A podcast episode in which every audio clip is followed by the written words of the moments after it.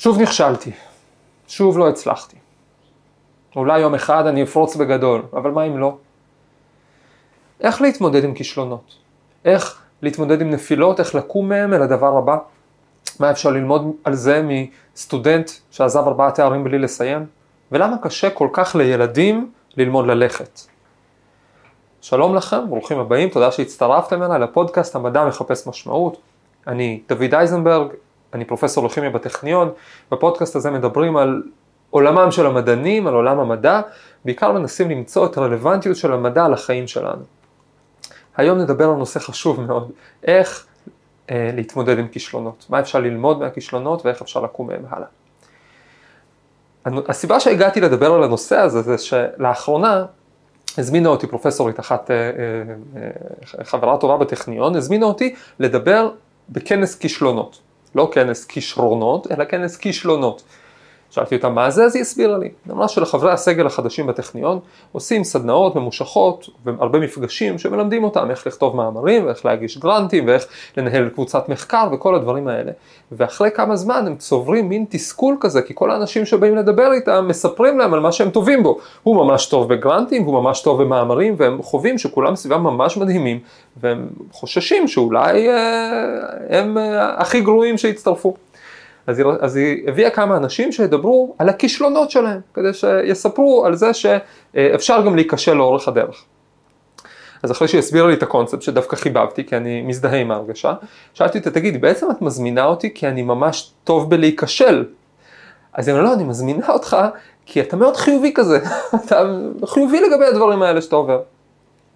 עכשיו, אה, אה, יש אה, באנגלית ביטוי,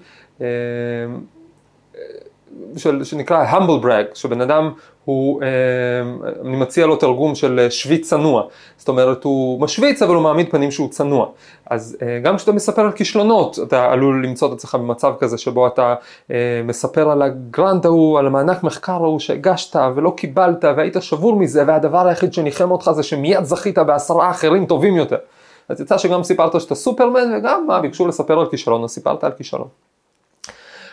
אני התחלתי לחשוב כשהזמינה אותי על כישלונות ולגלגל אותם קדימה ואחורה ובאמת מה למדתי מהם וכולי.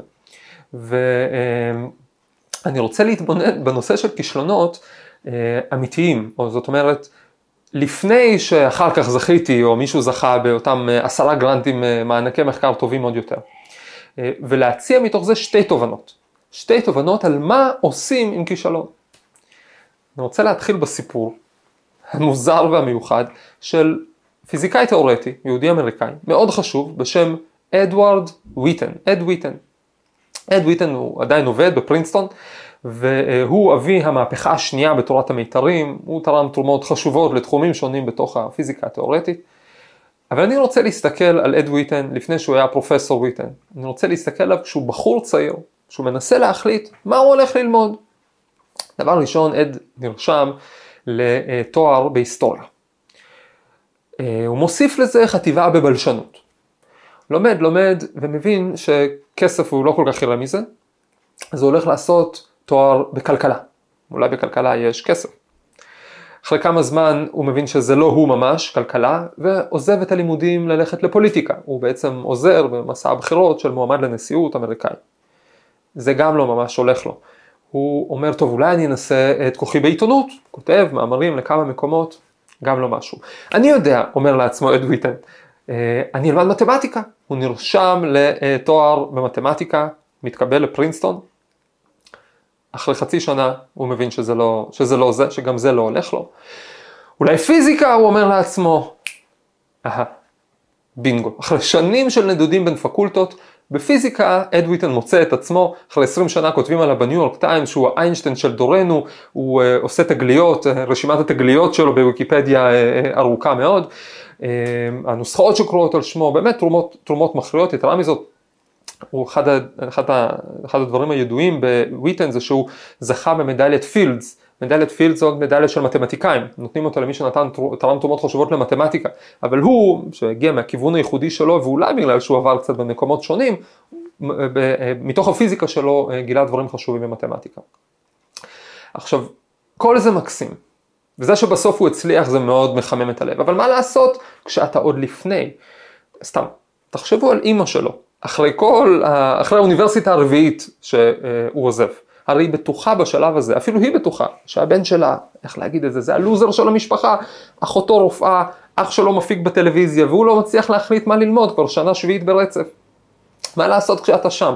מה לעשות כשאת לפני הפריצה הגדולה, ואת אפילו לא בטוחה שיש בך את הפריצה הגדולה? מה לעשות כשאתה מנסה כיוון אחרי כיוון בחיים, או בתוך, בחיים בכלל, או בתוך איזשהו פרויקט ספציפי, ושוב נופל ושוב מתרסק. יש לזה רעיון, ואני מגיע פה לתובנה הראשונה, יש לזה רעיון מהמם. בספר התניא, אחד מספרי היסוד של תורת החסידות בכלל, ספר שנכתב לפני יותר מ-200 שנה, ויש בו פירוש, הרעיון מבוסס על פירוש מחתרתי לפסוק שנראה מאוד מובן במבט ראשון. כתוב, שבע ייפול צדיק וקם. וזה נשמע פשוט, שבע ייפול צדיק וקם. נפלת, תקום, אפילו שבע פעמים, כל הכבוד לך, יש כוח, אתה צדיק. שבע ייפול צדיק וקם. כמו ששרים, אני נופל וקם, נופל וקם בראש מורם. לא משנה שאתה נופל, העיקר שתקום, העיקר שתהיה בראש מורם. כל זה נכון, אבל בספר התניא יש רעיון מהפכני יותר. ועמוק יותר. כתוב שם שבע יפול צדיק וקם. אם הוא לא נפל, אז הוא לא צדיק. בשביל להיות צדיק, או בכלל, בשביל כל התקדמות בחיים של בן אדם, חייבת להיות נפילה. התקדמות חייבת לעבור בנפילה. והאמת שזה אפילו ככה בהתקדמות כפשוטה. הרי מה זה הליכה? כשבן אדם הולך, הוא קודם כל מטה את עצמו קדימה, הוא מתחיל ליפול, ואז ברגע הנכון הוא מוציא רגל שבולמת את הנפילה, ואז הוא מעביר את המשקל ומתחיל ליפול עוד פעם. אחרי הנפילה הבאה הוא שוב מוציא רגל. בעצם בביומכניקה ממש הליכה מוגדרת כסדרה של נפילות מבוקרות. לכן כל כך קשה לילדים ללמוד לעשות את הדבר הזה. אתה בעצם לומד ליפול, ואז לתפוס. בעצם זאת התובנה הראשונה. התובנה הראשונה זה שכישלונות זה לא באג, זה פיצ'ר.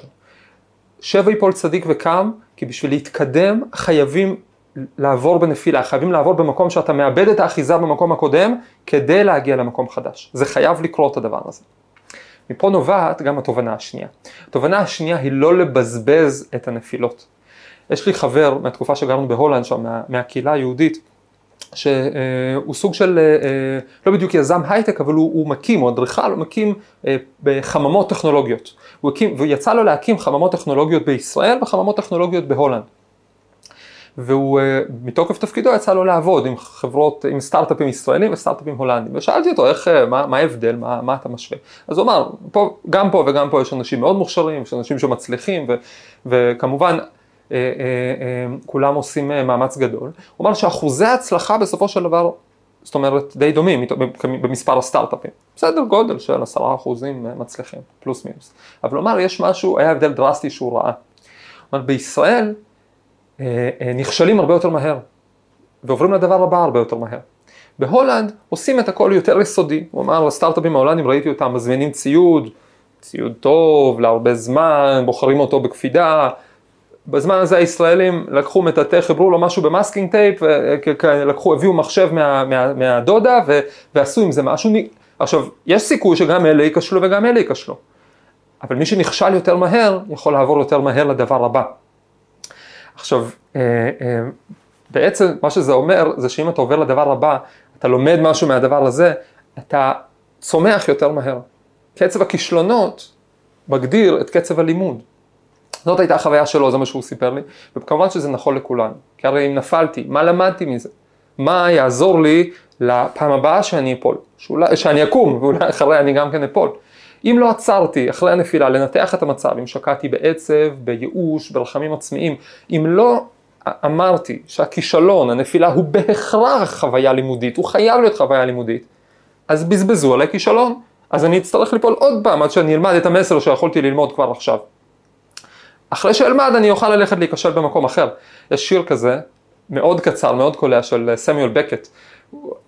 אחד השירים הדחוסים ביותר, שיר של 12 מילים, אני אגיד אותו באנגלית, אחר כך יש הפתעה קטנה. אמ, שיר של 12 מילים, הוא אומר, ever tried, ever failed, no matter. try again, fail again, fail better.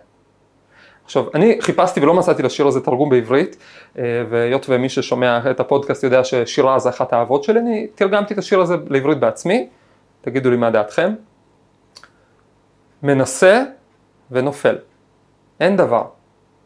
אשתפר בליפול שוב מחר. התקופה שבה חייתי את המסר הזה, של אני אשתפר בליפול שוב מחר, אולי בצורה החזקה ביותר, אני אישית, זה היה בתקופת הפוסט דוקטורט הראשון שלי באוניברסיטת אה, טקסס באוסטין, בארה"ב. אה, הגעתי לשם, אה, באתי לאוניברסיטה חשובה, לעבוד עם מדען דגול, באתי עם ציפיות שציפו ממני, עם ציפיות מעצמי, ולא הצליח.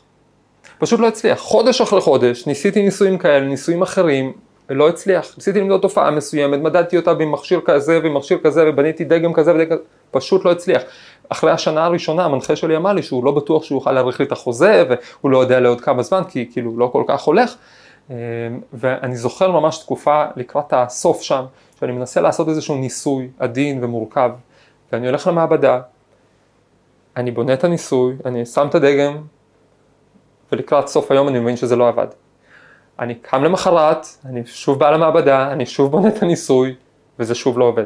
וככה שבוע אחרי שבוע. לא, לא שניסיתי אותו דבר בדיוק, לפעמים את אותו דבר, כן, דברים שונים, פשוט שבוע אחרי שבוע של כישלונות. שכל אחד מהם ניסיתי להפיק לקחים, אבל עדיין זה היה פשוט תקופה של כישלונות רצופים.